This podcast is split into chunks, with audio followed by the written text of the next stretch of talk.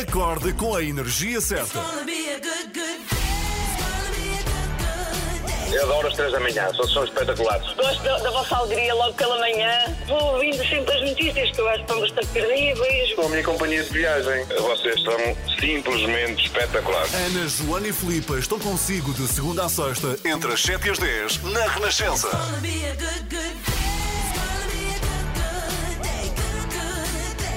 Seja bem-vindo, manhã de sexta-feira. É sexta-feira, isso. Estou muito feliz. Isto é um choro de felicidade. São 7h12. Hoje é dia 23 de Abril. E sabes que foi no dia 23 de Abril de 2005 que Jawed Karim carregou o primeiro vídeo de sempre no YouTube. Verdade, foi em 2005. Jawed Karim é um dos fundadores do YouTube, o site que viria a tornar-se a grande comunidade de vídeo mais popular do mundo. Jawed Karim fez então um vídeo de 19 segundos a que deu o título de Me at the Zoo, eu no zoo. E ele simplesmente está esses 19 segundos a dizer o seguinte: estamos aqui, em frente aos elefantes, e a parte mais fixe dos elefantes é que eles têm trombas realmente muito grandes, e isso realmente é giro e é fixe. É só isto. Então, mas eu vou dizer-te uma coisa, em 2005 eu já trabalhava na rádio. E lembras-te disto? Lembro-me perfeitamente quando alguém fala. Sim. É um colega meu da rádio, que ainda trabalha em rádio também, me fala de um sistema de vídeos, eu não conseguia perceber.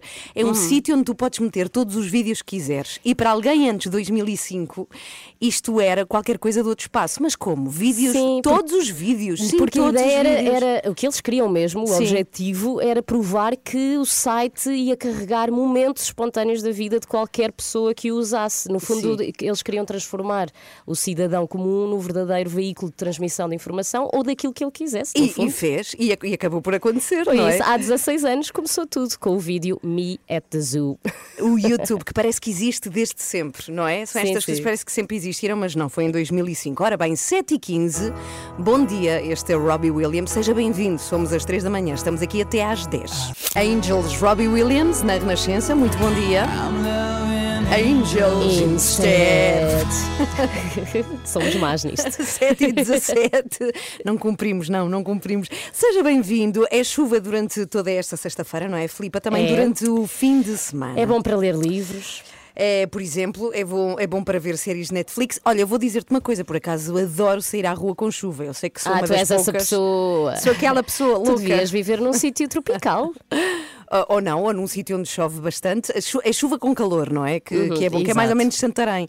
Digamos que em Portugal o sítio é em Santarém. E não esquece que tu já prometeste que vais lá de chinelos. Podias ir lá de chinelos e ia chover. Assim, por exemplo, também seria uma boa experiência. 7h30 da manhã temos o explicador aqui, como sempre, e hoje vamos falar da pandemia. É verdade, mais uma vez. Na verdade, nós estamos aqui algo relaxados em Portugal, não é?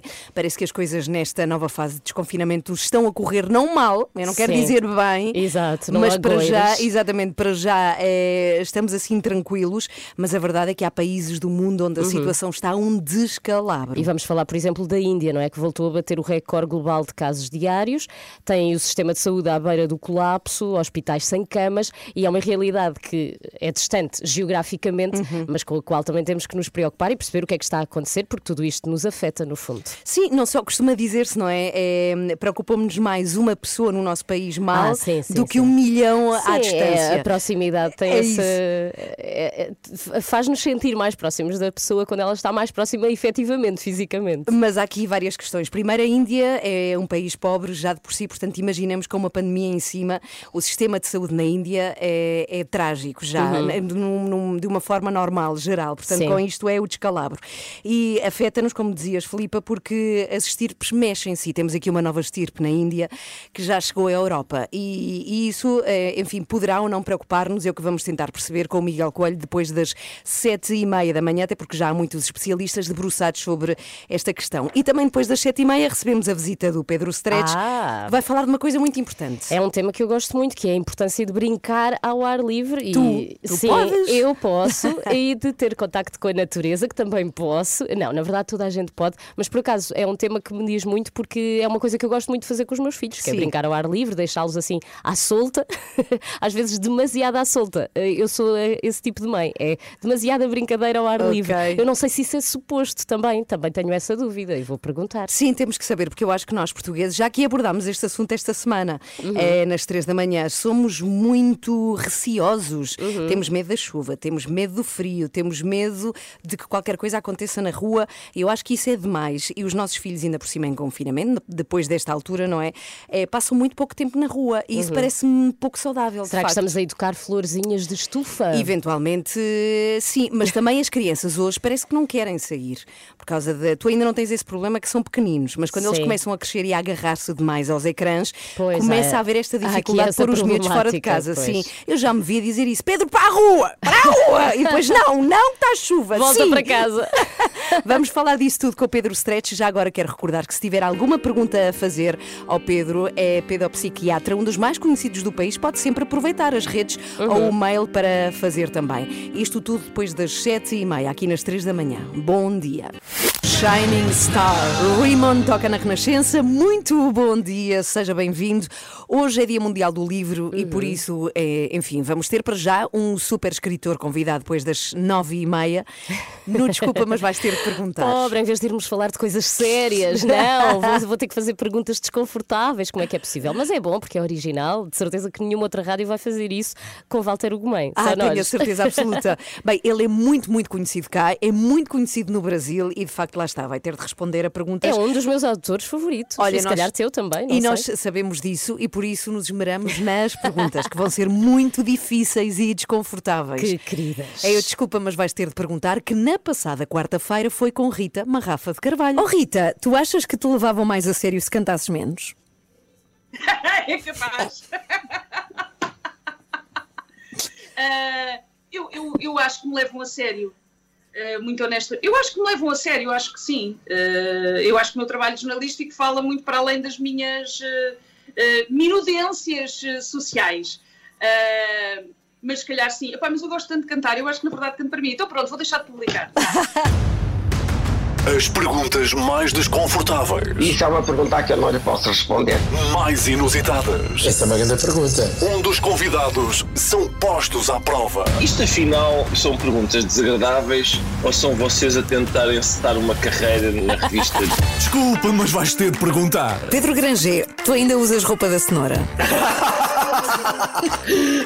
Genial. Nas 3 da manhã, as figuras públicas respondem àquilo que ninguém quer perguntar. Não pode perder. Às quartas e sextas, depois das 9h30 da manhã, na Renascença. Hoje com Walter Hugo Mãe. Tão bom. Hoje é dia do livro, como dizias e bem, para além de ser o dia em que foi carregado o primeiro vídeo no YouTube, também é bom lembrar.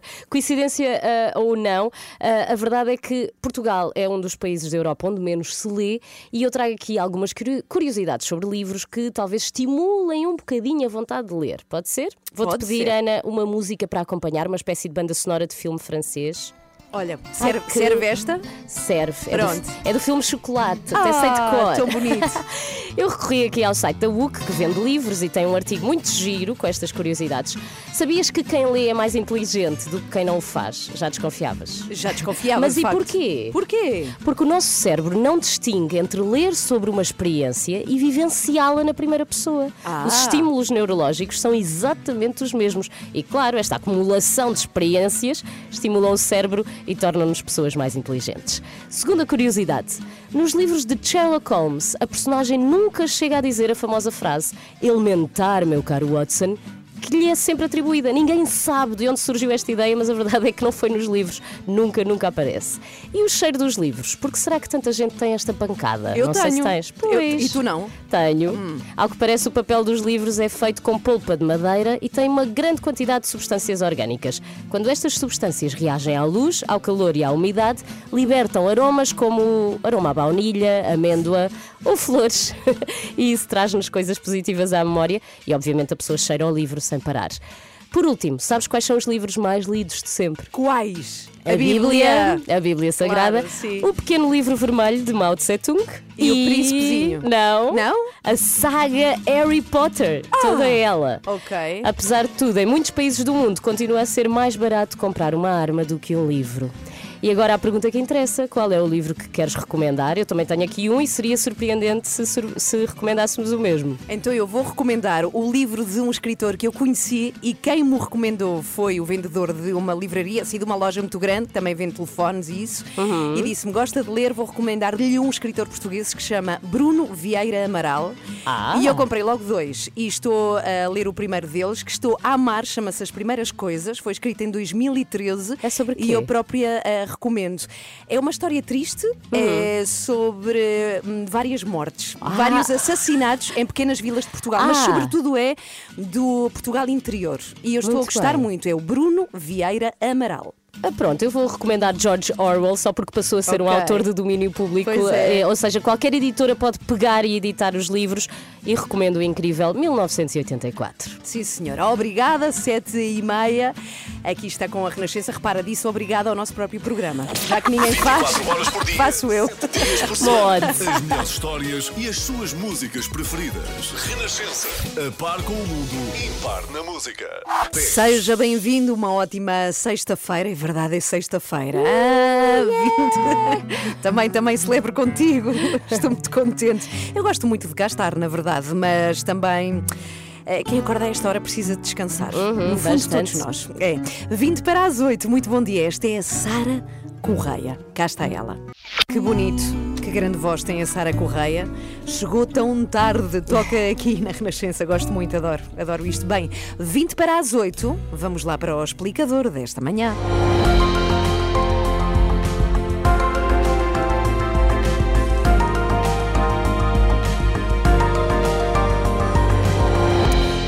O explicador com o Miguel Coelho, como sempre. Bom dia, Miguel. Bom dia. Vamos olhar para a situação da pandemia na Índia, que se tornou no novo epicentro mundial da doença. E é uma situação que desde logo está a causar preocupação entre os cientistas.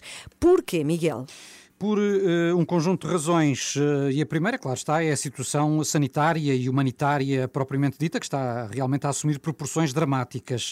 Depois, porque sendo a Índia o segundo país mais populoso do mundo, um grande número de infecções é também um terreno fértil para o aparecimento de novas e potencialmente mais perigosas variantes da Covid, como já vimos, aliás, no Brasil ou na África do Sul e na própria Índia, porque já chegou a vários países da Europa uma nova estirpe indiana, que está a ser seguida com muita atenção. E para além disto tudo, os cientistas tentam perceber ainda porque é que surgiu agora esta vaga tão rápida e avalaçadora em regiões em que até já se pensava que pudesse haver alguma imunidade de grupo, porque já se tinham registado muitos casos da doença durante o ano passado na Índia, embora nada parecido com a situação atual. Mas, Miguel, a situação está assim tão desesperante. O que é que se está a passar ao certo na Índia? Está a acontecer uma explosão completa de casos, porque a curva de contágios nestas últimas semanas parece uma seta quase vertical. Só nos últimos 4 dias, para teres uma ideia, houve 1 milhão de casos. Uau. Só ontem um recorde de mais de 300.000 casos de Covid e mais de 2.000 mortes. E apesar da Índia ser um país gigantesco, é uma vaga que está mais concentrada na região da capital, Nova Delhi, e nos estados ali em redor, como o Uttar Pradesh e a Haryana.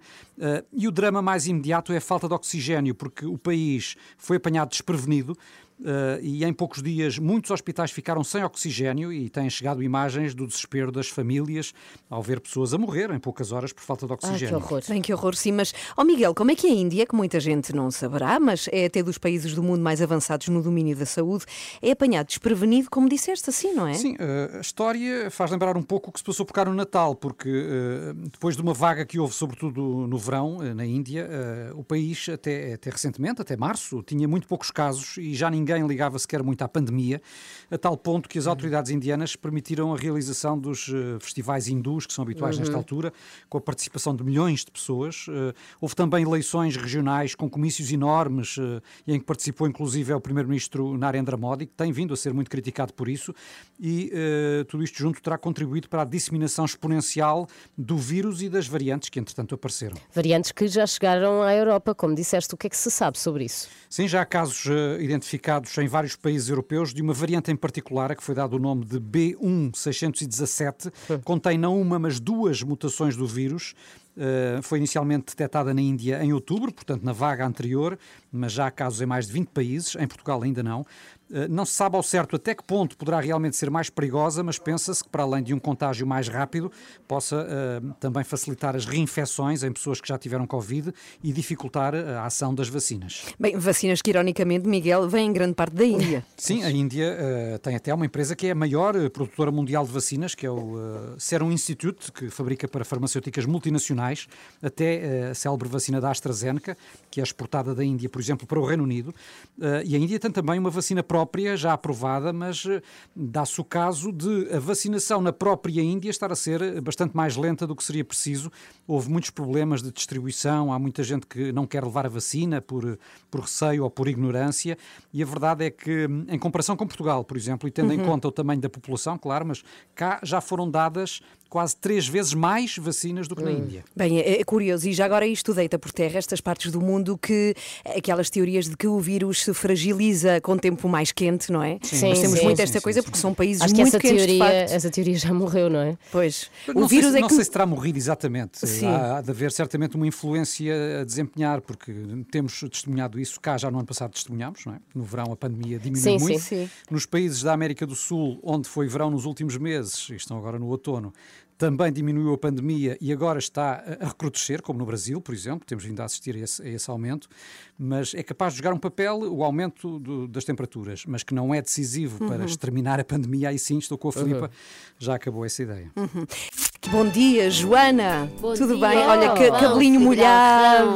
Que linda, Joana. Olá. Sim, que linda. Muito obrigada. Nota-se que a Filipa não me está a ver.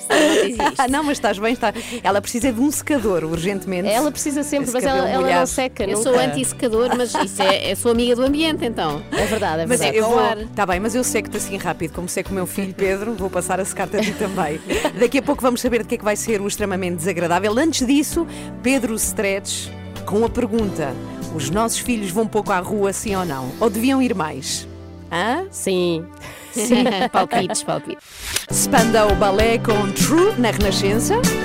Está a ouvir às 3 da manhã. Confirmamos, sim senhora, até às 10 com Pedro. E agora vamos às 4. Sim, o Pedro Strecht já cá está. Olá Pedro, bom dia. Olá, bom dia. Bem-vindo. Eu acho que as 3 finalmente concordamos em alguma coisa. E é que os filhos ou as crianças de Portugal brincam um pouco na rua. O que é que tu achas, Pedro?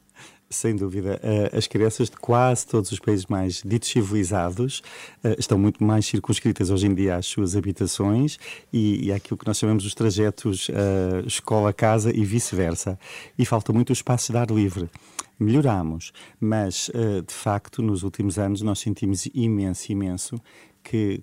para muitos miúdos, o espaço principal de brincadeira acaba por ser o quarto, e o quarto em telebrincar, jogos eletrónicos e coisas do género. É o telelazer. Isso terá a ver também com algum receio, algum medo dos pais, que deixamos menos os miúdos irem à rua?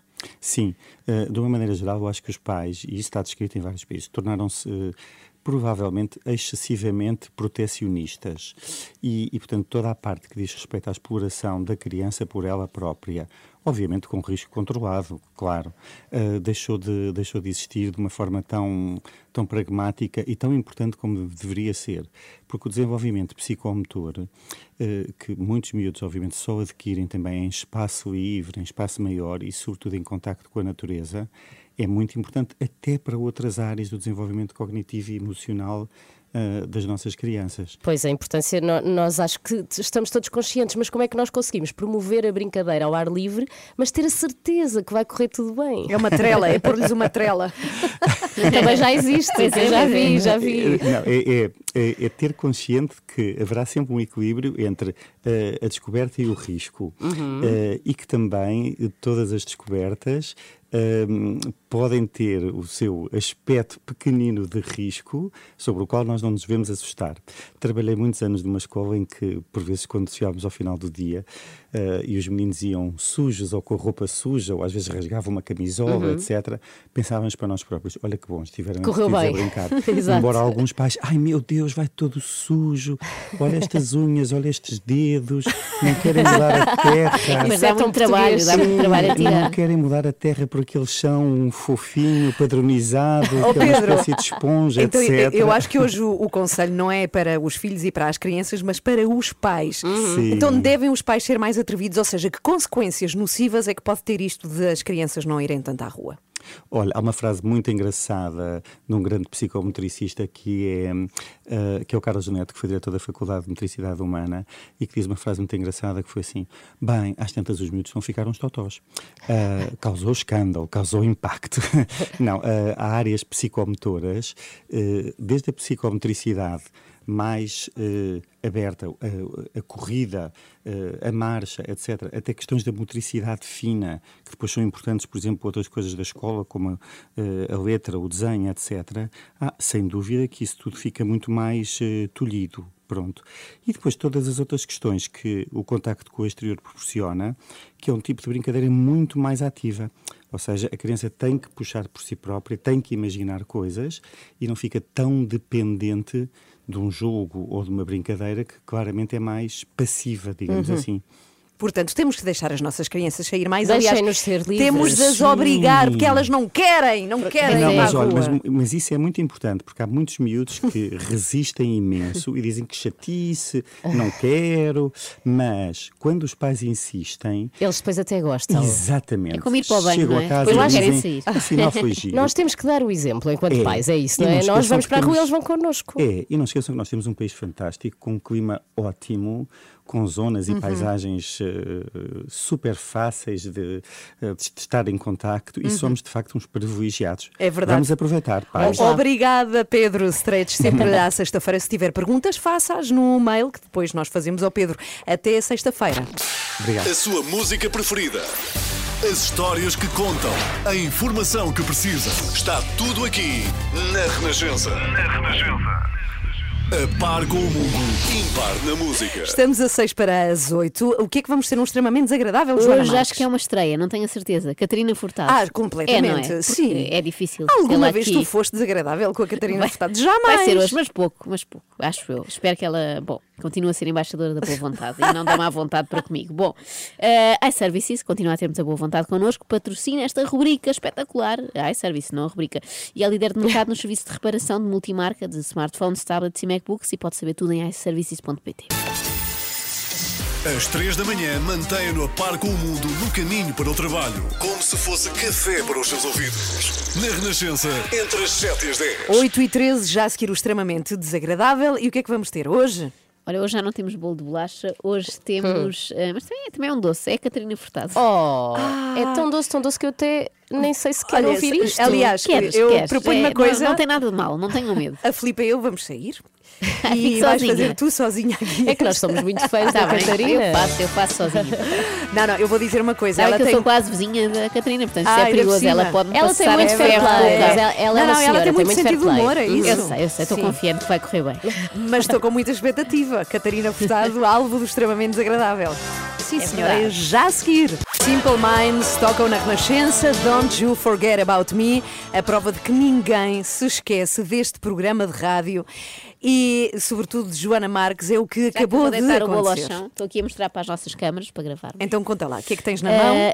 A caixa diz Canastra do Fidalgo. Sim. Quem ouviu ontem já sabe. Falámos aqui de bolos de bolacha que foram... Calma, Filipa. É que está do outro lado.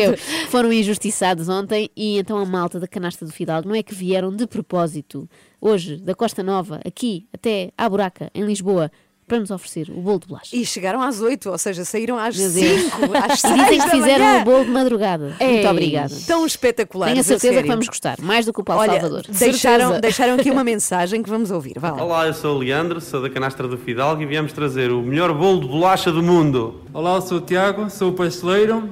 Beijinho, Joana Marques. Espetacular. Calma. Esse é o bolo que tem leite condensado. E doce de ovos, imaginem. É tão soft para comer de manhã, não? Já ganhou o meu coração. E tem tudo a ver com o extremamente desagradável de ontem. Se não sabe do que é que falamos, por favor, vá ouvir já e vá à Canastra do Fidalgo depois experimentar. Obrigada. Olha, cá está. Só mais uma vez. Estou apaixonada por eles. Olá, sou o Tiago, sou o pasteleiro. Beijinho, Joana Marques. E chegaram cheios de energia para quem acordou tão cedo. tão bom. Extremamente desagradável,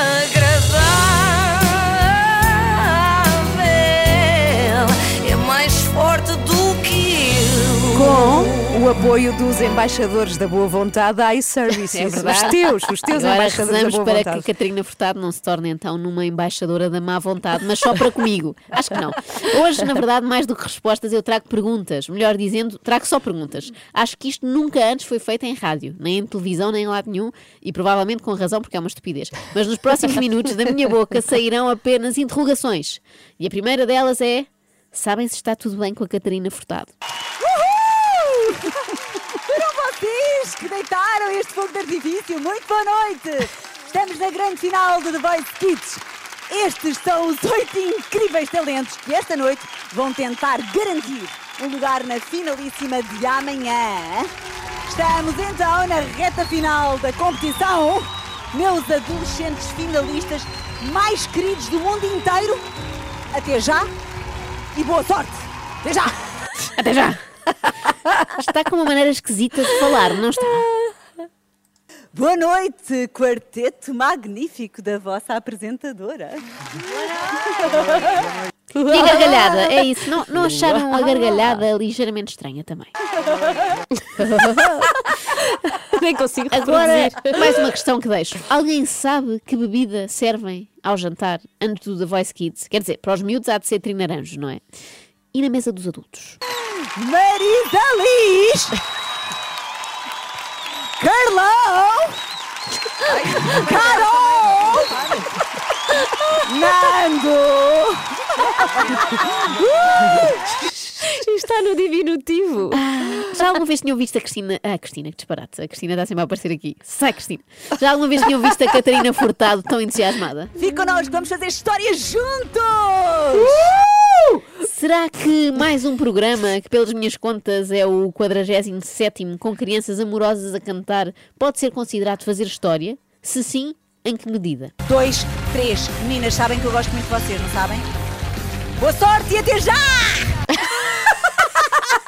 Catarina, sentes que os teus até já podem vir a substituir o famoso Boa Quarta-feira da Rita Pereira? Quarta-feira! Não sentem que o comportamento da Catarina na final do The Voice Kids parecia daquele amigo que fica demasiado alegre no final dos casamentos e interrompe qualquer conversa de qualquer pessoa para gritar brinde aos noivos! Nem sei, nem é comum vir tocar chutes ao The Voice, chutes para sempre. Chutes para sempre! Catarina, serás tu daquelas pessoas que estão tão pouco habituadas a beber que com meio copo de vinho branco começam logo a cantar? Simão nasceu para a música, nasceu para cantar o estilo dele. Nasci para a música, a música. Ai. Por que será que a Catarina fica mais contente por ver as mães dos mentores do que os próprios mentores? Tu querias voltar para os braços da tua mãe, Fernando! Não. Que? Fernando, do Luxemburgo! Para o palco da Voice, a mãe do Fernando e a mãe do Carlão! Isto seria tudo o entusiasmo por estar prestes a conhecer a sua futura sogra. Sogra! Ah, tu agora também fazes perguntas? Claro! Sim, tu, não... tu não sabes que há um clima entre a Catarina e o Fernando Daniel? Parecia o Coliseu dos Recreios. Parecia, não era, Nandinho? Parecia mesmo. Ai, põe-te lá em pé que eu não aguento. Epa! Vá lá. Agora põe os óculos, faz favor. Põe os óculos, faz favor. Vá. Aperto o casaco também. Não, assim está bom. Muito bem. Fernando Daniel, olha eu pescar-te o olho. Estás a ver? Obrigado, é uma honra. É uma honra. Já está nervoso. E destes olhos castanhos que são os meus para os teus olhos castanhos brilhantes, Fernando. Olá, Fernando, põe-te lá em pé que eu quero ver a style. É lá, não se brinca com o menino. Mas parecia mesmo que a Catarina queria brincar com o menino, não era? Não, mas a Catarina, em vez de pedir para despir, ia pedindo para ele pôr mais coisas, não é? Põe os óculos, põe o casaco, põe o casaco. Mas sabem que isto é tudo a Catarina a representar, certo? Uhum.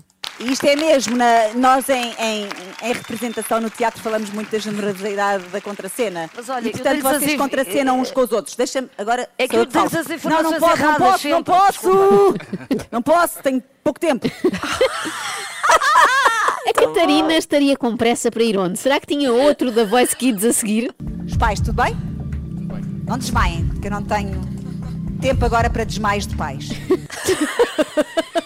As pessoas, na verdade, não têm noção do que custa apresentar uma gala destas, pois não? Custa um bocadinho, eu tenho que andar sempre, nem posso repor as minhas energias e as minhas emoções. Nem pode parar para beber água. Será que a Catarina teve alucinações por causa da desidratação? 007 reboçado. Parece um reboçado. O quê? Olhou para uma criança e viu um reboçado. E pergunto eu, será normal que na mesma noite Catarina tenha olhado para a tal menina e visto um reboçado e depois olhado para um vestido e visto isto? Olha, voa como essas borboletas que tens aí. São borboletas, não são? Acho que são flores. Então voa como as flores, que as flores voam sempre. As flores voam sempre. Catarina, quais? Querida, cristal. Vai e nunca te partas, nem deixem que te partam. És linda. Foi muito poética outra vez, Catarina. Foi muito poética. Eu sou poeta, eu sou poesia em pessoa, Marina. Exatamente. Pois é. Querida poetisa Catarina, em que é que se inspirou para escrever os versos Vai e nunca te partas, nem deixem que te partam? Sente que este poema é superior ao seu outro, Rosa Sem Picos. Rosa Sem Picos. És uma rosa sem picos, costas direitas. No balé também te pedem isso. Alguém reparou que a Catarina estava sempre a dar ordens a toda a gente, começando nos miúdos e acabando nos mentores? Oh Nuno, eu gosto quando acabas e sorris.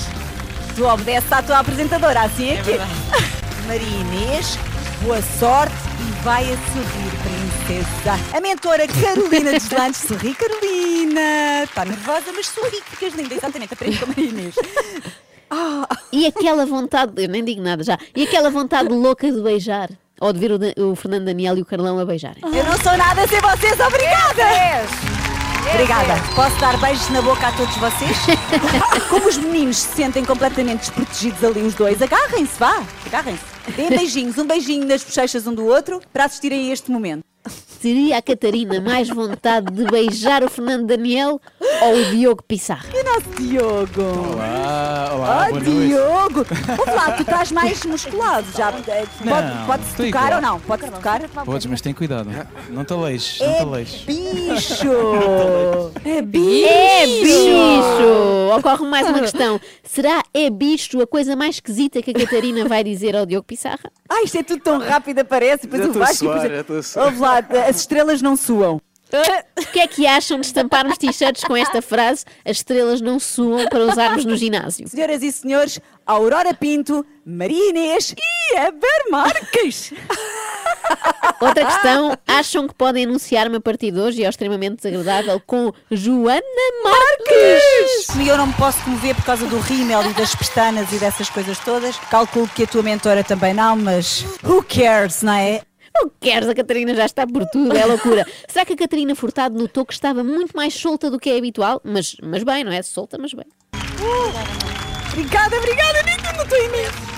Já tínhamos notado. Queres fazer tu, agora se cá trocávamos para finalizar em grande, queres fazer tu alguma pergunta, Catarina? O que é que aconteceu aqui, querida? Também não sei, alguém percebeu? Eu não, estou perdida. Extremamente desagradável.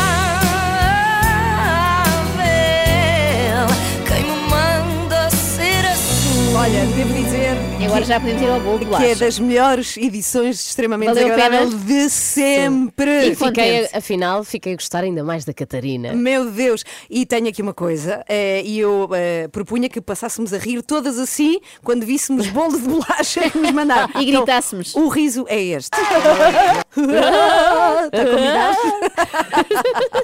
Extremamente Desagradável, sempre com o apoio da iServices, onde encontra os melhores iPhones recondicionados do mercado, equipamentos como novos, grade A+, 100% funcionais e livres de operadora. Saiba mais em iServices.pt. Recordo que o Extremamente Desagradável continua a ser o podcast mais ouvido. Essa nossa Catarina Furtado. Mais ouvido em Portugal. Esperemos por toda a gente, menos pela Catarina Furtado. Quem é que faz esta rubrica? É a Joana Marques! Marisa toca na Renascença. Muito bom dia. Hoje é Dia Mundial do Livro e é por isso que temos como convidado no Desculpa, mas vais ter de perguntar, o Walter Hugo Mãe, com perguntas muito más e embaraçosas que tu, Filipa, vais ter de fazer a este escritor de renome e muito importante. E não só. Eu acho que com intelectuais é mais difícil, não é? Claro que sim, claro que sim. Uma pessoa sente o peso. A seguir vai ser Lobo Antunes. Isso seria ótimo. Era só silêncio, era só silêncio. E nós vamos ter aqui hoje, por causa disso, do Dia Mundial dos Livros, uma tarefa que temos que fazer, um desafio. É que é uma grande empresa de pastilhas elásticas que nos vai cá trazer um carregamento a cada uma de nós. Verdade. Então qual é a proposta? Depois das 9h30, cada uma de nós com quatro pastilhas na boca, vai ler um parágrafo de Walter Hugo Mãe. Ok, vai ser às João de Jesus, não é? Sendo que supostamente estas pastilhas têm o extremo do sabor, dizem eles. Deve ser aquelas que ardem, não é? Parece que estás a mastigar aftershave. Portanto, se isso é numa, imaginem em 4. É às 9h30. Quando e como quiser. No Facebook, no Instagram, no Twitter. A Renascença está sempre consigo. Bem, não sei se já caíram em vocês, porque isto, enfim, corre muito rápido, mas amanhã é já 25 de Abril. É fim de semana, sim. Vai ser depois da manhã. É domingo. É domingo. Não corre assim tão rápido. Obrigada, Miguel. Que não corre normal. Que o Miguel está sempre atento à emissão. Bem, é contigo, Miguel, que falamos já a seguir das FP25. É já a seguir.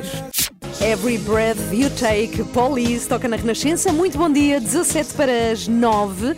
Está na altura agora para falarmos daquelas que ficaram conhecidas como as Forças Populares 25 de Abril. Isto porque um jovem advogado lançou esta semana um livro que recorda o terrorismo que houve em Portugal nos anos 80. Conta-nos tudo, Miguel Coelho. Sim, a memória por vezes é curta, mas este livro, que se chama Presos por um Fio, escrito por Nuno Gonçalo Poças, recorda as origens e a atuação das FP25, uma organização terrorista que nos anos 80 matou diversas pessoas em Portugal em assaltos e atentados, e explica também todo o processo judicial que acabou com uma polémica amnistia. Nós ainda não lemos o livro, Miguel, por isso pedimos-te que voltes um bocadinho atrás na história. Quem foram afinal as FP25? Não sei. Sim, não leram o livro, nem viveram provavelmente, não é? Estes anos 80 quer tão dizer, quentes. Eu vivi. Mas realmente é preciso voltarmos a 20 de abril de 1980 e muitos portugueses terão ainda certamente presentes imagens que na altura passaram sobre a explosão de vários petardos um pouco por todo o país, e foi precisamente esse episódio que marcou o surgimento das FP25,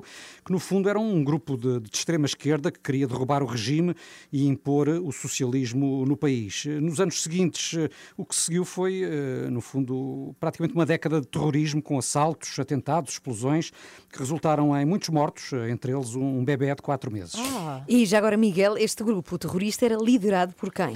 Otelo Saraiva de Carvalho, ele que tinha sido, como sabemos, uma figura-chave do 25 de Abril, foi sempre visto como o líder das FP, aliás, foi julgado e condenado por isso a 15 anos de prisão, mas acabou amnistiado em 1996, bem como todos os outros membros da organização terrorista, e os autores materiais dos crimes cometidos foram também objeto de indulto, factos que podem, de certa forma, ajudar a explicar que o país praticamente tenha esquecido estes tempos em que esteve ativa uma organização terrorista liderada por um dos chamados heróis de Abril. Mas que nós vamos recordar, e bem, amanhã, até porque é o tema precisamente da manhã do programa da Renascença, Em Nome da Lei, como uma das pessoas que mais sabe deste processo. Sim, Cândida Almeida, ela foi procuradora do processo das FP25 e diz na Renascença que as provas de que Otelo era o líder desta associação terrorista eram inequívocas, e quanto aos crimes violentos que foram cometidos pelo braço armado do chamado Projeto Global, nomeadamente os 17 homicídios que ocorreram, a procuradora não tem dúvidas de que Otelo e os restantes membros da direção político-militar da organização foram, de facto, também autores morais. Uma reunião na Serra da Estrela, em que foram todos encapuçados. Otelo tinha o número 7, portanto, hoje era possível fazer-se a análise do ADN do capuz, mas ele não disse que não. Estiveram todos na Serra da Estrela, encapuçados, a discutir a estratégia para o futuro. Um desses documentos, que é o 16, o documento 16 é o documento da violência. Quem é que levava a cabo? Os assaltos teriam de ser feitos um por mês, e era a estrutura civil armada Estado, ou seja, umas FPs, que tinham a obrigação de fazer. Faziam o assalto e depois apresentavam o dinheiro para ser distribuído por todos os outros departamentos. Relativamente aos homicídios, o Otelo tem escrito pela sua mão que se contentava com o perfil do IN a abater. Portanto, ele sabia perfeitamente, digamos que era o autor moral, se quiser chamar, ele e todos os outros que faziam parte da direção político-militar, porque estavam a decidir quem é que fazia o quê, com autonomia. Algumas provas que Candida Almeida considera irrefutáveis do papel de Otelo Saraiva de Carvalho nesta organização terrorista, e a procuradora recorda também que as FP25 mantinham, por exemplo, contactos com a ETA, adotando mesmo alguns dos seus métodos, nomeadamente os chamados cárceres do povo. Os cárceres do povo, que eram locais destinados a colocar os raptados, as pessoas raptadas que normalmente seriam empresários e outros e políticos, e que seriam metidos em cárceres do povo, que era o nome que usava a ETA. Portanto, eram buracos debaixo da terra, com um sistema de ventilação, mas a pessoa ficaria ali, coberto por cima por cortiça, porque abafa o som, então, portanto, seria muito complicado vir a descobrir onde estavam essas pessoas raptadas. Passagens da entrevista à Candida Almeida no programa de informação da Renascença Em Nome da Lei, como disseste, vai ser amanhã, a propósito do lançamento do livro sobre as FP25, um livro que faz então a reconstituição dos 7 anos de atividade criminosa desta associação terrorista, que entre 80 e 87 fez quase 2 dezenas de homicídios, atentados, assaltos, com o argumento da luta contra o capitalismo. A não perder. Eu estava a adorar ouvir estas declarações de Candida Almeida com estes aspectos. Sim, pode-se, é verdade, ouvir amanhã no programa Em Nome da Lei, na Renascença, a partir do meio-dia. E já agora fica também aqui a proposta. Hoje é dia do livro, porque não ler, comprar, para começar, depois ler este Presos por um Fio, de Gonçalo Poças. Está a ouvir às 3 da manhã. Elas gozam comigo porque eu tenho este sotaque espanhol a falar inglês. Mas é lindo. Online. E já agora, é diversidade. Olha, já agora que falamos do meu país de origem, vivo aqui muito feliz em Portugal, e eu queria aproveitar para deixar o meu agradecimento aos habitantes deste país. Pelos últimos censos, somos perto de 11 milhões. Vamos ver nestes censos se subimos. Sabe que já eram estes, é que eu não respondi. Os últimos dá 10 anos, É que eu acho que as pessoas são espetaculares e reagem todas da mesma forma, de uma maneira muito simpática. Então eu passo a explicar.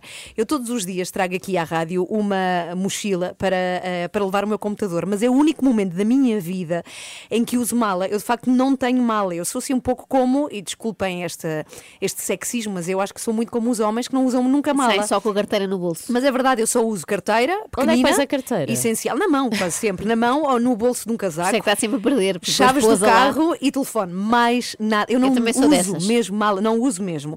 Então na mochila. Fomos as três, desculpa dizer isto, pomos as coisas na mala da Filipa, tem um clássico, isso. Eu faço com a minha mãe.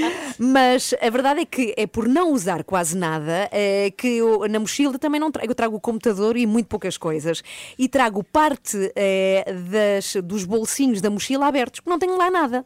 E eu ando assim na rua e não há vez que eu não passe por alguém que não me diga, conhecido ou desconhecido, desculpe, tem a mala aberta. Clássico. Sempre. Eu juro que não há momentos em que não haja alguém que não me pare na rua e me diga, tem a mala aberta. Em Espanha não te fazem isso? Não, fazem sim. Mas dizem que tem a mala aberta. La maleta aberta.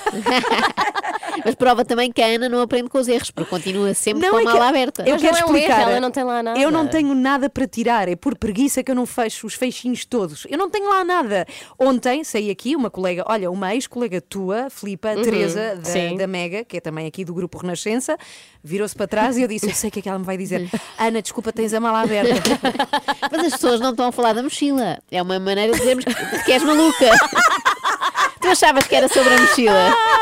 Agora descobriste. As pessoas andam todas a ouvir a Renascença e chegam a essa conclusão. É só isso. Nunca a Joana disse nada tão acertado. Ok, muito obrigada aos portugueses. E obrigada pela queridez às duas colegas, à Filipe e à Joana. Estas são as 3 da manhã. Comece o seu dia connosco na Renascença. Vamos ter coisas tão boas neste programa ainda. Parecia... eu já comi, que era a fatia daquele bolo com caramelo salgado. Ainda não comi. Mas nós temos um estúdio cheio de bolos de bolacha trazidos por... Quem é que nos trouxe? Canastra do Fidalgo, eles que foram referidos ontem no Extremamente Desagradável, por interposta pessoa, não é? O Paulo Salvador na TVI analisou o bolo e não gostou. Nós estamos a analisar aqui. E estamos a gostar. Cá está. Portanto, a nota é positiva. Exatamente. Mais à frente neste programa ainda vamos fazer um desafio, não é? Tem a ver com Walter Hugo Mãe e pastilhas. É verdade, o desafio acho que vai ser dos mais difíceis pelos quais já passámos. O Walter Hugo Mãe, de resto, é o nosso convidado no Desculpa, mas vais ter de perguntar. E, Filipe, a primeira pergunta que nós queremos que lhe faças é o seguinte. O Walter, ele escreve muito bem, na verdade, só que é um pouco aborrecido a falar. Ele é muito, fala muito devagar. E eu quero que lhe perguntes, nós queremos que lhe perguntes se ele não acha que é aborrecidíssimo conversar com ele. Logo assim, a pobre Walter, ele depois já não vai querer conversar mais depois comigo. Depois das 9h30 vai ter que ser. E depois o desafio é o seguinte: uma empresa de pastilhas elásticas encheu também este estúdio das mesmas, não é? De pastilhas, e vamos com 4 cada uma, de 4 pastilhas na boca, ler um parágrafo de Walter Hugo Mãe, a ver quem é que faz melhor. Se lhe cair um dente, de quem é a culpa? A partir das pastilhas Walter. Não fazem isso. É do Walter. Só se um, olha, se cair o dente, a culpa é do bolo. Foi açúcar a mais. É cáries. Richard Marx, para ouvir agora na Renascença. Muito bom dia. Somos às 3 da manhã. Estamos aqui consigo sempre, das 7 às 10. É sempre de segunda às sexta. Ah, também. Já não é mal. Aqui nesta manhã de sexta-feira já aconteceu isto. Adoraste este riso. Adorei o riso de Catarina. Eu acho que a Ana gostou muito da edição de hoje do Extremamente Desagradável, porque descobrimos alguém que é mais enérgico que ela, não é? Ela ficou a pensar, eu quero o mesmo que a Catarina toma. Acho que é doce de ovos, não, mas eu acho que todos queremos o que a Catarina Furtado toma. Diretamente na veia. Bom, devemos ser injetados com Catarina Furtado. Dei-me uma inoculação de Catarina Furtado. Bom, mudando radicalmente de assunto, e este ligeiramente mais sério, bastante mais sério, passamos para Sofia Arruda. Ela que tem sido muito falada ao longo da semana. Bem, isto foi mesmo uma mudança. Foi uma mudança. Foi 180 graus. Pois foi. Pois, às vezes acontece nestes programas. Estes programas da manhã são assim, é como no hoje. A Sofia Arruda foi ao Alta Definição falar sobre a sua vida, como habitualmente acontece no Alta Definição, só que revelou uma coisa que nunca antes tinha sido falada, pelo menos em público, e a Sofia disse que tinha sido a vítima de assédio sexual no passado, numa empresa onde tinha trabalhado, num canal de televisão, e que por causa disso tinha ficado 7 anos sem trabalhar, porque ela na altura, reagiu a esse assédio e ficou 7 anos quase como que de castigo, não sendo contratada para aquele canal. Isto gerou imensas reações de muita gente, muitas outras atrizes também, começam também a surgir pessoas a dizer que já lhes aconteceu o mesmo e fala-se até de um possível início do movimento Me Too, com algum atraso em Portugal. Mas a reação que me pareceu mais interessante de todas as que vi na internet é de uma outra atriz, a Sara Barros Leitão, que fez um texto que eu sugiro que toda a gente leia. Consultem o Facebook da Sara Barros Leitão para poderem ver o texto na íntegra. Eu queria só destacar aqui 3 tópicos que ela deixa para refletirmos, diz a Sara, e eu acho que nós podemos refletir aqui rapidamente. Ela diz: tenho lido as mais diversas reações, alguma solidariedade, sempre bem-vinda, mas também muitos disparates, e ela assinala aqui 3 disparates e dá 3 contributos para pensarmos. Diz que quando uma mulher conta uma experiência como esta, a primeira coisa que devemos fazer é não duvidar dela, porque há muitas vezes esta questão do será que foi mesmo e só fala agora e não sei o quê. E depois diz, essa dúvida não deve ser alimentada precisamente pelo facto da pessoa ter demorado anos a falar. Uma experiência de assédio não prescreve, vive com a pessoa, neste caso com a vítima, até à sua morte. E de facto nós temos esta coisa de julgar, então só falou 7 anos depois, não é? A pessoa fala quando sente que está preparada, que consegue, que para ela faz sentido. A Sara diz também que no contexto da televisão o assédio vem acompanhado de uma série de outras camadas, não é? Porque é feito por pessoas em cargos de chefia, logo é uma situação hierárquica, isto como noutras empresas, mas há aqui uma coisa para a qual ela alerta e eu não tinha pensado, que é as atrizes ou os atores são conhecidos do público, ou seja, não terá apenas de lidar com a reação de colegas e pessoas próximas, mas de um país inteiro, ou quando falamos de Hollywood, do mundo inteiro, não é? E diz também, e esta é a questão que eu gostava de vos perguntar o que acham, não caiamos na tentação coletiva de pedir que a pessoa diga o nome do agressor. Primeiro, não precisa. A vítima só deve contar até onde estiver preparada. Até aqui, ok. Sim. E depois diz, segundo, apesar do nome não ser público, pelo menos por enquanto, não significa que não se saiba quem é. E diz ela, de forma clara, toda a gente no nosso meio sabe quem é, de colegas, a equipas, a canais, a comunicação social. E aqui a minha única dúvida, claro que a Sofia diz o que quiser e qualquer vítima diz o que quiser, eu penso se às tantas isto não lança assim uma nuvem de suspeição, neste caso, sobre todos os homens em posições de chefia daquele canal específico, não é? Sim, há duas coisas. Até que ponto isso também é justo? Neste momento, olhamos para... Ela falou... da TVI na altura, olhamos para trás e pensamos quem eram os chefes naquela altura, terá sido este, terá sido... E há pessoas que há duas coisas que acontecem. Quando não se fala dos nomes, acontecem duas coisas. Primeiro, suspeição sobre pessoas injustamente. E número dois, e obviamente a vítima não tem que dizer ou que fazer coisas que não queira. Sim, sim. Mas a verdade é que depois a punição quase que é impossível. Ou seja, ter-se dito ou não para o agressor é igual. Porque sabe que nunca será punido. Ele pode sentir ali um ligeiro susto, não é? Quando não, mas ela irá falar eventualmente e se calhar até junto da justiça, não é? Não precisa de ser publicamente. Portanto, acho que essa questão está só a marinar, vá. Eventualmente o nome vai ser público. Eventualmente sim, sendo se for uma pessoa pública, mesmo que só. Mas a outra questão que dizia, sim, Joana, da suspeição sobre todas as pessoas em lugar de chefia, todos os homens no poder nessa altura, eu acho que quem não fez está tranquilo. Sim, claro. E quem não fez também eventualmente sabe quem é. Ai, certeza. Isso de certeza. Pois. 9h22, muito bom dia, está aqui Joana, Ana e Filipa.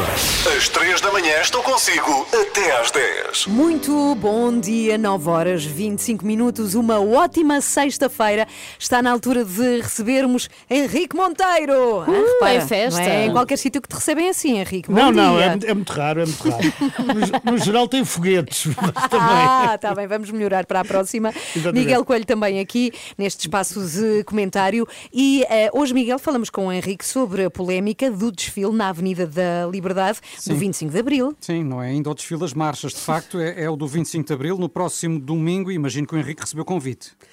Não, quer dizer, não recebi convite. Ainda não. Não faço parte, de nenhuma das organizações. Aliás, eu não começou um bocado como o Grupo. Isto para lembrar que ir ao 25 de Abril desta vez só por convite, porque a Associação 25 de Abril invocou motivos sanitários para impedir a participação no desfile, por exemplo, do Partido de Iniciativa Liberal. É uma boa justificação? Não, e eu acho que não é bem a Associação 25 de Abril só, quer dizer, se nós lermos com atenção o que disse já Vasco Lourenço depois disso, que aliás, depois a hipótese de não ir a mais desfile nenhum, aquilo são 40... Foi uma ameaça. Foi uma ameaça, mas são 42 organizações e ele disse que só ele é que deu a cara, que todos os outros se esconderam por trás disso. A única que falou foi o Livre e Bem, para oferecer lugares à Iniciativa Liberal e ao Volte. Bom, nem todos se esconderam, porque houve muitos que criticaram, desde o GT ao próprio PS, não, o GT através da líder parlamentar, mas criticaram esta opção de limitar a participação, sim, no desfile. O GT não vai, disse logo que não ia, não sei porquê, não, quer dizer, traz os seus motivos. Como há outra organização que faz parte, que é a APRE, dos reformados, e essa aí disse que o motivo era o facto de os associados terem uma certa idade e serem vulneráveis à pandemia. Mas o Partido Socialista, por exemplo, criticou, mas não fez o que o Livre fez, o que é extraordinário, porque também podia ter oferecido, dizer, bem, está bem, venham aqui num lugar dos nossos, ou venham em dois lugares dos nossos, não é? Quer dizer, e na verdade a gente olha para aquelas 42 associações e boa parte delas são da órbita do Partido Comunista. Quem negociou tudo com a Direção-Geral de Saúde foi um senhor que é, acho que é dirigente da União dos Sindicatos de Lisboa, portanto a CGTP, e que negociou aquilo. O Vasco Lourenço, do meu ponto de vista, fez mal, porque ele devia acomodar mais 2 pessoas ou 3 muito facilmente. Quer dizer, não, mesmo quando a Direção-Geral de Saúde diz não pode ter mais de 1000, não quer dizer que não possa ter 1003. Quer dizer, não me parece que seja isso. Mas Vasco Lourenço também acusou a Iniciativa Liberal de, enfim, jogada politiqueira. Haverá aqui, admite-se, alguma tentativa de aproveitamento partidário? Quer dizer, a gente está perfeitamente partidário e todos os partidos fazem bem. Ó Miguel, os partidos, é a natureza deles, não é? É como o escorpião, é da natureza deles. E eu acho que, enfim, a Iniciativa Liberal, o ano passado não houve desfile por causa da pandemia, mas, quer dizer, nunca tinha posto tão... Eu, aliás, vou-te dizer uma coisa, eu nem sabia que havia uma comissão organizadora daquilo assim... formal. Também só passaram 47 anos do 25 de Abril. Pois, mas já desde 77, segundo li, não é? Portanto, são há não sei quantos anos, já nem sei fazer as contas, 43 ou 44. E eu não sabia, mas uma vez, uma filha minha disse-me, fui à manifestação de 25 de Abril com um grupo de amigas da faculdade e mandaram-me sair dali porque ali era a zona da União dos Sindicatos de não sei o quê. E ela ficou admiradíssima e disse: mas isto não é para cobrar a liberdade, e 25 de Abril? Não, tem que ir para o outro lado e tal. De olha, que organização isso conduz é uma que outra é? Questão, que é esta. A Iniciativa Liberal anunciou, entretanto, que vai organizar o seu próprio desfile. Eles, no fundo, estarão a falar do mesmo 25 de Abril de Vasco Lourenço? Quer dizer, isso é uma questão interessante e que a gente pode discutir durante muito tempo, mas não basicamente temos. O 25 de Abril, sim, não temos tempo, mas basicamente o 25 de Abril é a reconquista da liberdade. Mas eu faço notar uma coisa que muita gente já se esqueceu. No 2º 1º de Maio, portanto, no 1º de Maio de 1975, Mário Soares e Salgado Zanha e todas as pessoas do Partido Socialista foram impedidas de estar na tribuna pelo Partido Comunista e pela Intersindical. Portanto, esta ideia de dizer que só comemora quem eu deixo e não quem adere ou quem está de acordo com aqueles ideais, é antiga. E a Iniciativa Liberal, por muito que se diga dela, pode ser que é de direita, que é disto, que é daquele outro, eles têm liberal no nome, portanto devem ser a favor da liberdade, senão também é uma confusão bastante grande. Eu achava bem que o 25 de Abril não tivesse, quer dizer, pudesse ter uma mínima organização, mas quer dizer, esta história de ser partilhada e com partidos e associações, uhum. Há uma associação que eu vi, neste caso. Há uma associação que eu vi que é a Comissão Promotora das Conquistas da Revolução. Por amor de Deus, mas que raio de associação é essa? E fica a pergunta e vamos embora. Fica, que tu é que mandas. E ficamos aqui à tua espera até segunda-feira. Apesar de 25 de Abril. Ok. Ainda estamos a 23. É verdade, hoje mando, porque é 23 ainda. Henrique connosco, Henrique Monteiro, às segundas e sextas-feiras aqui nas 3 da manhã. Bom fim de semana, Henrique. Obrigado, igualmente. A sua música preferida. As histórias que contam. A informação que precisa. Está tudo aqui na Renascença. Na Renascença. A par com o mundo, impar na música. Já a seguir, desculpa, mas vais ter de perguntar, Filipa, a uma pessoa de quem tu gostas muito ainda por cima, que são os melhores. Walter Hugo Mãe, grande escritor, com muitos prémios, muitos livros. Sou fã dele, mas ele vai odiar-me. Pois vai, ainda por cima, vais ter de lhe perguntar porque é que é tão aborrecida a falar. E vais ter de lhe perguntar porque é que ele insiste em cantar também, porque ele canta também, é verdade. Estás pronta? Estou. Que desagradável. Pois eu é que sou desagradável. É já a seguir. Está a ouvir às 3 da manhã. Desculpa, mas vais ter que perguntar. Ah, não. Walter Hugo Mãe, bom dia. Bom dia. Olá. Bom dia. Não achas que o teu ritmo a falar é aborrecidíssimo? Acho. Por isso é que eu tenho exatamente esse ritmo, porque me aborreço bastante que nem sequer me consigo animar. Vivo assim, como quem vai perdendo o ar. Walter, qual é o teu... Eu preciso falar devagarinho para pensar no que digo. Eu sou escritor, eu não sou falador. Eu sinto-me melhor assim, com todo o tempo do mundo para formar uma frase. Qual é o teu pior livro, Walter? O meu pior livro são os meus primeiros livros de poesia. Uma coisa chamada Silencioso Corpo de Fuga e outra com um título que era O Sol Pôs-se Calmo Sem Me Acordar. Muito bem, então esses não compramos, é isso? Esses não valem a pena? Não podem, estão esgotados. Ai, ainda e por cima. Não vão ser reeditados. Só em alfarrabistas por balúrdios. Ah, muito bem. Mas são nojentos, são muito adolescentes, embora eu já tivesse idade para ter juízo. Aliás, algumas pessoas conseguem encontrar e pedem-me para assinar e eu assino sempre com alguns palavrões, assim, assumindo logo o livro, é uma desgraça. Qual é o pior escritor vivo conhecido em Portugal? É um senhor que faz umas quadras aqui em Vila do Conde e que eu acho que são as piores quadras do país e quando me encontra lamenta-se sempre. E dá-me a entender que ele só não é muito conhecido no país inteiro, eventualmente como eu, porque não tem amigos, não teve oportunidades, não tem os amigos que eu tenho e por isso não tem assim uma manigância, digamos. Uhum. Então eu vou dizer a senhor que esse senhor chateia-me como ao caraças. Quanto dinheiro ganhaste com o teu último livro? Com o meu livro mais recente. Bem, o meu livro mais recente saiu em outubro, pois, é muito recente. Mas já ganhei assim com adiantamentos, mais não sei do que, já vamos para aí em 40.000 euros. Uau! Não é mau. Nada de mal. Achavas que as fitas eram pindéricas. Afinal, vale a pena ser um ótimo escritor em Portugal. Sim, mas tem de ser dos bons, daqueles que são amigos, não pode ser das quadras ao abandono.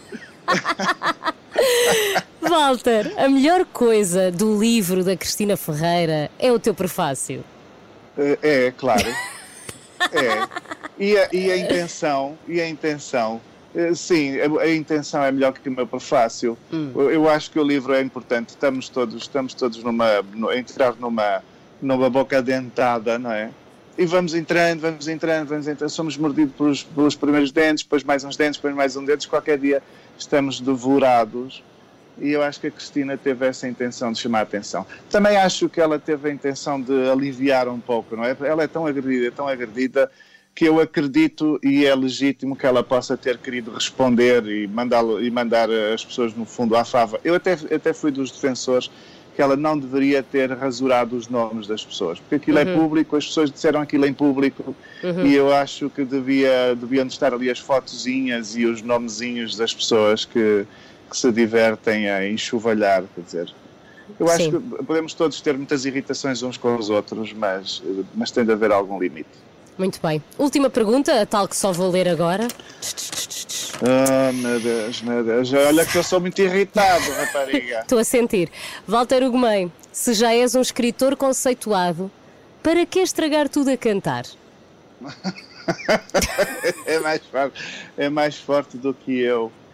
Não sei, é assim uma decorrência do banho, começa logo no início do dia e depois tem essas refrações, vão ficando essas coisas, não consigo conter. Também é verdade que algumas pessoas gostam, não sou só eu, é bom quando sabemos que estamos errados, mas não estamos errados sozinhos, há pessoas que estão convictas do mesmo erro, e então acontece por isso. Então também tens amigos na música.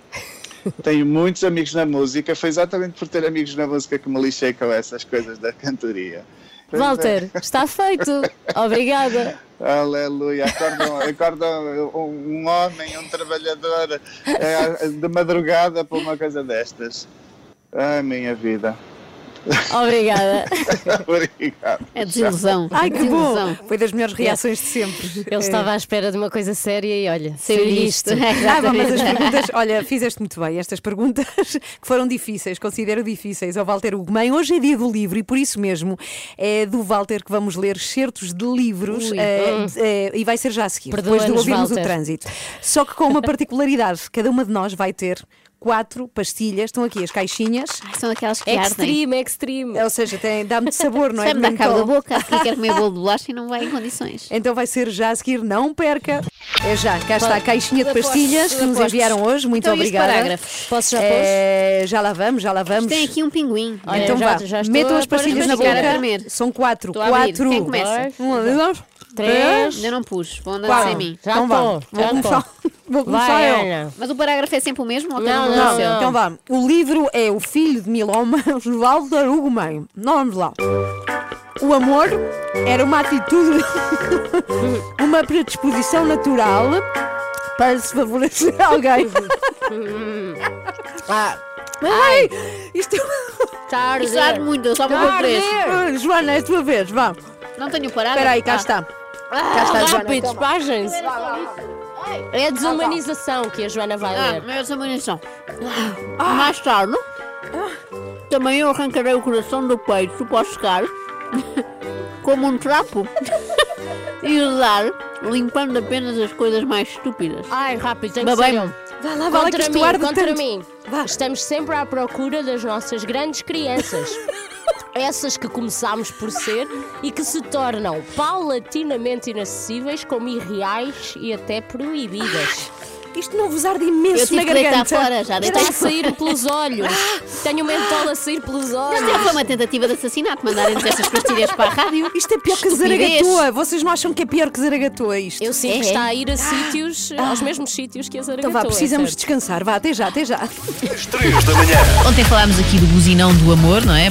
E nos comentários a esta rubrica, o ouvinte Pedro Sousa disse que era um bom nome para uma música do Santa Maria. Igual, não é? Buzinão do amor. E até dava o here we go. E para saírem de casa, tudo à pita. Acorde com a Ana, Joana e Filipa. Às 3 da manhã, na Renascença. Que ideia tão estúpida. Quem teve esta ideia? Foi a Ana, que armou-se em youtuber. Não veio fazer estes desafios, pôr coisas parvas na boca. Não sentem que até ouvem melhor. Tem a mentol assim a abrir aqui os tímpanos. Isto sempre um bocado o nariz. Vou comer mais um. Bem, mas isto é fortíssimo, fortíssimo. Mas nunca foi comam 3 de uma vez. O nosso contributo à literatura. Só por 3, fiz batota. Mundial no dia do livro. 9 para as 10. Hoje foi assim, ainda me custa falar. Manhã de sexta-feira. Sexta-feira, isso. Estamos felizes. Isto é um choro de felicidade.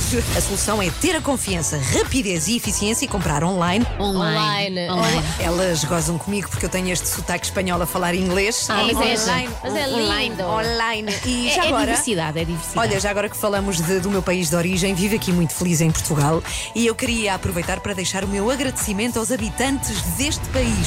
Eu todos os dias trago aqui à rádio uma mochila e não há vez que eu não passe por alguém que não me diga, conhecido ou desconhecido, desculpe, tem a mala aberta. Mas as pessoas não estão a falar da mochila. É uma maneira de dizermos que és maluca. Tu achavas que era sobre a mochila. Agora descobri isto. As pessoas andam todas a ouvir a Renascença e chegam a essa conclusão. É só isso. Nunca a Joana disse nada, estou a acertar. Ok, muito obrigada aos portugueses. E obrigada pela queridez às duas colegas. Boa noite, quarteto magnífico da vossa apresentadora. Nem consigo agora, alguém sabe que bebida servem antes do The Voice Kids? Boa sorte e até já! Catarina, sentes que os teus até já podem vir a substituir o famoso Boa Quarta-feira da Rita Pereira? Quarta-feira! Senhoras e senhores, Aurora Pinto, Maria Inês e Eber Marques. Outra questão, acham que podem anunciar-me a partir de hoje e é extremamente desagradável com Joana Marques?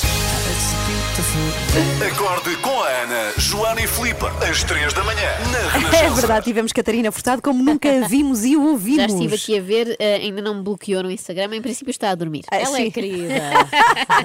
Mas não vamos embora sem a gargalhada de Catarina Furtado. É um ótimo mote para o fim de semana. Vamos embora, estamos de volta segunda-feira a partir das 7. Adeus, bom fim de semana. Até segunda, beijinhos. Até segunda, beijinhos. Estamos agora a falar espanhol. 7 para as 10, beijinhos, bom fim de semana.